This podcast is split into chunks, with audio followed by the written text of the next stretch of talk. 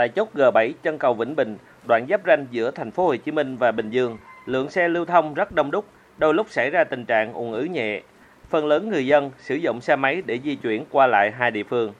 Anh Cao Phú Quốc, 42 tuổi, ngụ quận 12 thành phố Hồ Chí Minh, vui mừng vì được trở lại công việc sau nhiều tháng thất nghiệp. Đi ờ, ngày bữa tôi hỏi không cho qua, không có giấy xét nghiệm không cho qua, bữa nay ờ, phải để test xong mới, mới mới dám đi nè. Cũng hơi rườm rà chút đó. Thấy là rất là vui chứ. Chứ nhà đâu có tiền đâu. Theo quy định của Sở Giao thông Vận tải thành phố Hồ Chí Minh, người điều khiển, người ngồi trên xe cá nhân đi lại giữa thành phố với 4 tỉnh lân cận phải là người mắc COVID-19 đã khỏi bệnh trong vòng 6 tháng hoặc đã tiêm ít nhất một mũi vaccine đủ 14 ngày sau tiêm và bắt buộc có kết quả xét nghiệm âm tính với SARS-CoV-2 định kỳ 7 ngày một lần.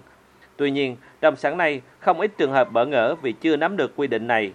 Do hiểu lầm chỉ cần một trong ba điều kiện là qua được chốt nên không ít người đã buộc phải quay đầu lại, nghỉ việc ngày đầu tiên đi làm. Anh Bùi Văn Thành, ngụ thành phố Thuận An, tỉnh Bình Dương, làm việc tại thành phố Thủ Đức, thành phố Hồ Chí Minh là một trong số trường hợp buộc phải quay đầu xe về Bình Dương cho biết, trước đây chỉ cần giấy đi đường là có thể qua chốt, nhưng nay thành phố quy định bắt buộc phải có kết quả xét nghiệm là gây khó khăn cho anh.